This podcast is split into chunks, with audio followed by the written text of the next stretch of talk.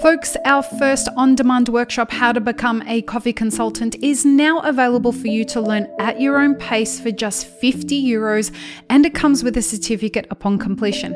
Go to mapitforward.coffee forward slash workshops or click the link in the show notes for more details. Support this podcast by supporting our sponsors. Welcome to the Daily Coffee Pro by Map It Forward Friends. I'm your host, Lee Safar, and today this is episode two of our five part series with Hassan, and we are talking about the way that Gen Z are kind of approaching the future of the specialty coffee industry. And in today's episode, we're going to look at how Hassan, as a representative of the entire Gen Z population in coffee, which, you know, I'm not sure that it was fair to do that to you, but we've done it nonetheless. But how do you see the industry evolving over the next decade? When you you're 19 at the moment, in 10 years from now you'll be 29. Um, it, being someone who's doing a business degree and marketing, I suspect that you want to get into business. Is that correct? Definitely. Okay. The business and, of profit, I would say. Again, say again. The business of coffee. The business of coffee, right? So, how do you and and that can mean a lot of different things, right? So, how do you think? How do you particularly see the industry evolving over the next decade? I feel like we're entering, as we were saying, some of the best years of the industry. As you said, the foundations are all laid down. Mm-hmm. Now we're building the house and the trees on top of that foundation yeah. and using technological innovations and new upcoming methods to improve that. Mm-hmm. And a key focus, I would say, of the future now is the sustainability behind things, especially from a climate change perspective and making sure every step throughout the chain is done correctly. And when I say correctly, what does that mean? I would say a key focus in quality and transparency is a big one especially making sure things are being taken care of, you know, mm-hmm. taking away the toxic side of things. Because I feel like as a generation, we tend to speak up a lot more about these topics. We definitely want to see change, and we are very susceptible to change ourselves, considering we've gone through this past decade of just new technologies. Always, always, what's the new thing? What's the new mm. trend? You know, what's the big thing? So I feel like that's kind of put a mindset within us to always keep us looking for something new mm-hmm. and innovating and pushing forward. And where is the next big thing? Keeping relevant on top of things. And I feel like seeing that being deployed over the next generations from coffee farmers to, you know, people opening coffee shops and roasteries and how that's going to maybe change completely. It's going to be really interesting. A very, very interesting one for sure. Do you think that Gen Z, as people working inside the industry, not as consumers, so as the mm-hmm. workforce, and we're going to talk about tech in the next episode, but the do you think that as Gen Z are in the the the kind of the base of the workforce at the moment, mm-hmm. well, how much of a weight are you putting on your decisions of where to work based on their sustainability practices? I would say it's not only sustainability when it comes to that case. Mm-hmm. Sustainability mm-hmm. is definitely a key one, but then the work culture and okay. you know the day and how things how things work how are things looking within this coffee shop? What's the community like? You know what kind of customers am i dealing with on a daily basis?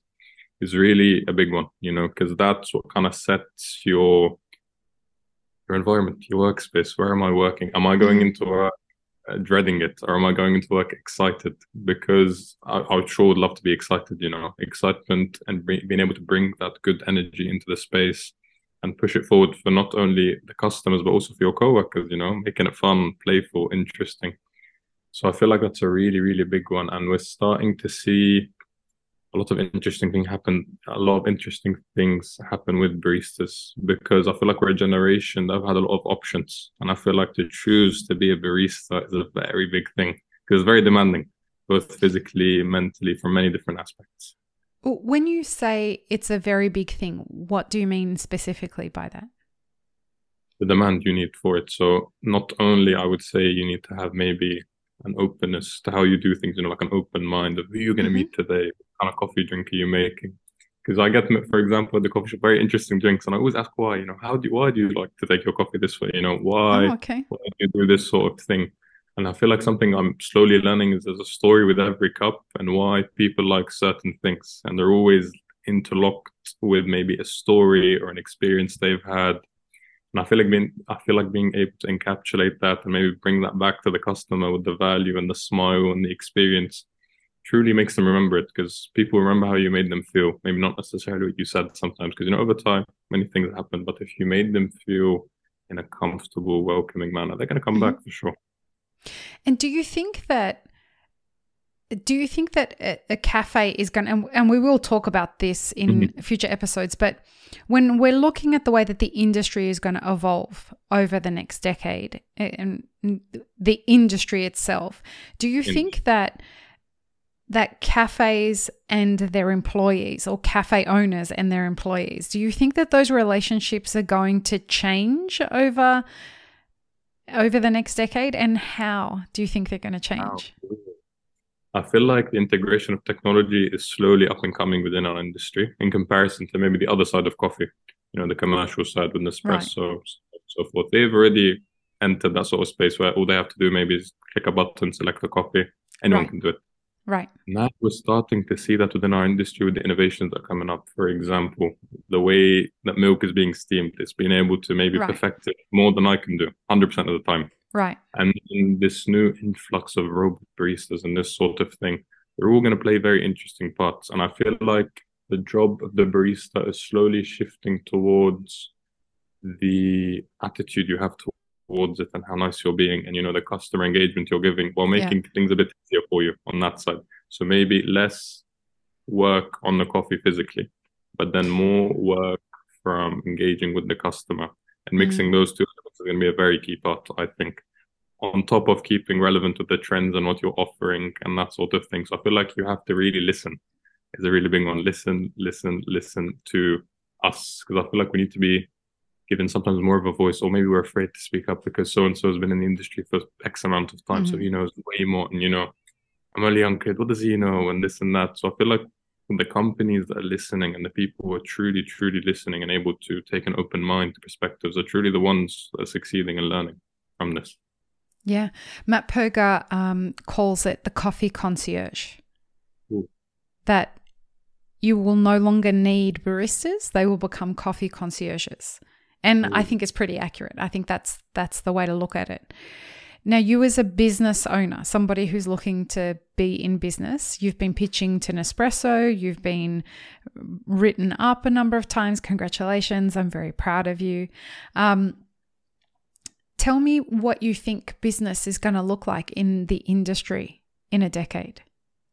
It's a very big question. Um, where do I start? Do do you think that do you think that the barrier to entry into business is going to be the same? Like right now, the barrier to entry is capital, right? Mm-hmm.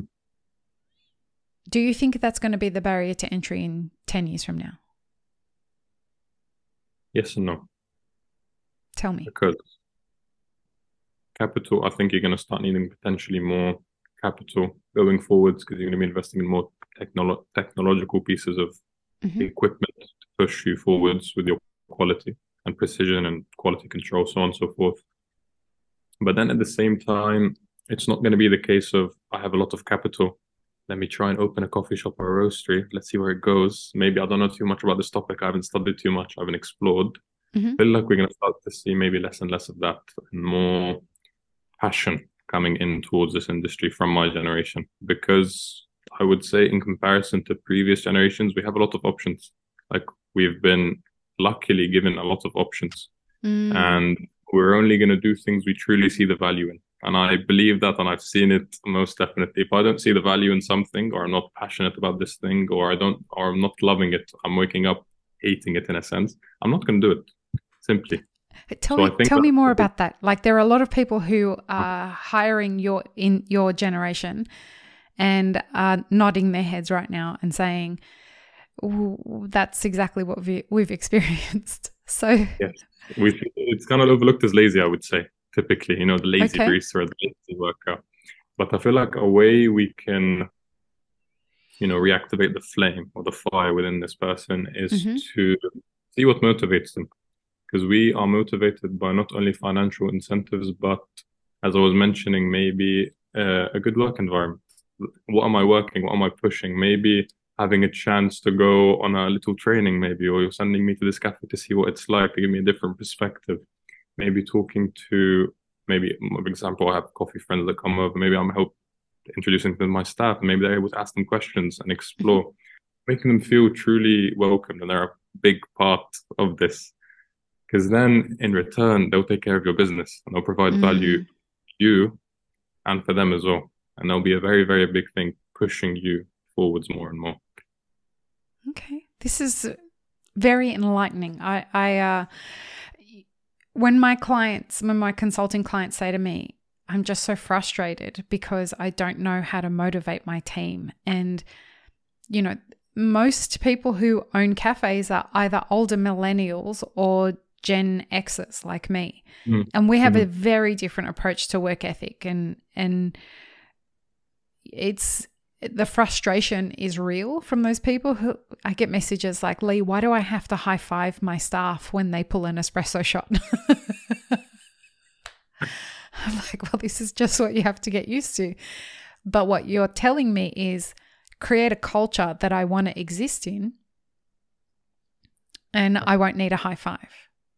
Create a space where I feel welcome and valued, quite literally like listen to me. If you're listening to me, I promise you, I promise you, I'll deliver very, very well. Like talking from the barista point of view to maybe a manager or an owner, because I feel like we don't get listened to sometimes, and it truly makes us not want to give back a lot. I don't know. So, what do you one. mean by listen to? What do you want? What do you want to be heard on? Let's say I'm talking to a customer, and this customer's come from, let's say, Saudi Arabia. Mm-hmm. And over there, they've had this new drink that they've invented, and maybe he's giving me a sample to try. I'm like, this is incredible. Maybe we'd we'd love to see this. And then I go to pitch it to you, and then you're instantly like, nah, I'm not gonna work. You know, not on, not on the market. I don't think it will succeed. Then that kind of shuts me down instantly. And I'm like, oh, why did I even say that? I feel okay. so stupid. You know. So I feel like if we're able to value the thoughts and kind of what we say, and maybe open up space for it, it's all about creating space and the right energy. We're able to do that and create a collaborative space where it's not just you're the final decision maker. It's also a bit with your team. So maybe more of a democratic kind of standpoint, you know, being a bit more of a transformational leader is something we truly love to see, I think. I... And even maybe having managers as people like a manager who's managing me that's closer to my age, for example, I feel like that truly creates more of an interesting one because someone maybe who's a bit, let's say, a year or two older than me, we're still very similar in age. We've still, you know, lived through very similar experiences. So I feel like I can look forward to him, maybe interacting with him, even though he's my manager. We can still have a, a good business relationship. Okay. I, hear you, and and I know that there are a lot of people out there who own businesses right now who heard what you just said and went.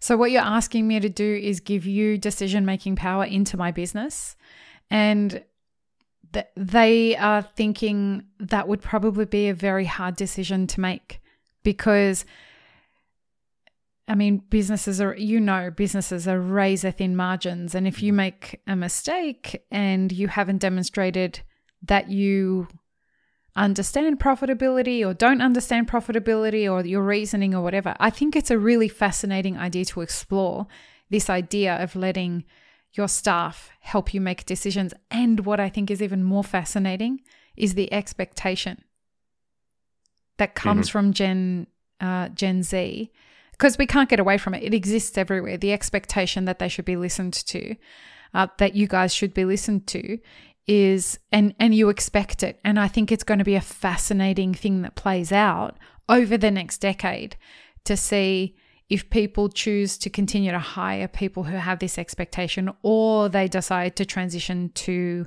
having more automation so that this doesn't become something that dominates their industry, which sets us up perfectly for the next episode where we're going to talk about tech. so let's do that, folks. Uh, join us in the next episode. We are going to talk about how tech is going to shape the future of the industry and most likely continue this conversation that we're having in this episode. Peace, love, and peanut butter. Have an amazing rest of your day. Thanks for tuning in, friends. There are two ways you can support this podcast.